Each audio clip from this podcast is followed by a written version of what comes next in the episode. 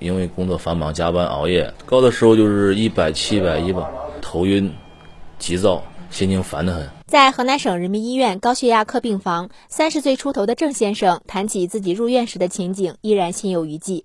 他注意到高血压这种老年病已经盯上了年轻人。我因为工作原因嘛，身边有可多的就是突发那种脑梗猝死的特别多。他们先期肯定都有征兆，只是他们不在乎。我现在特别在乎这个事儿。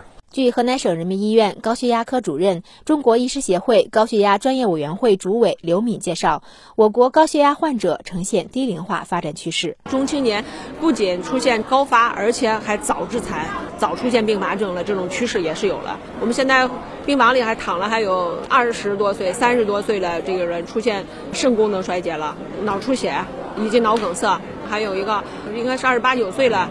已经脑子里面有动脉瘤，如果你不积极控制，下一步就是脑出血。据了解，高血压是心脏病、脑卒中、肾病发病和死亡的最重要的危险因素。二零一五年调查显示，我国十八岁以上人群高血压的控制率为百分之十六点八，与一九九一年的百分之三点零相比，已有明显提升。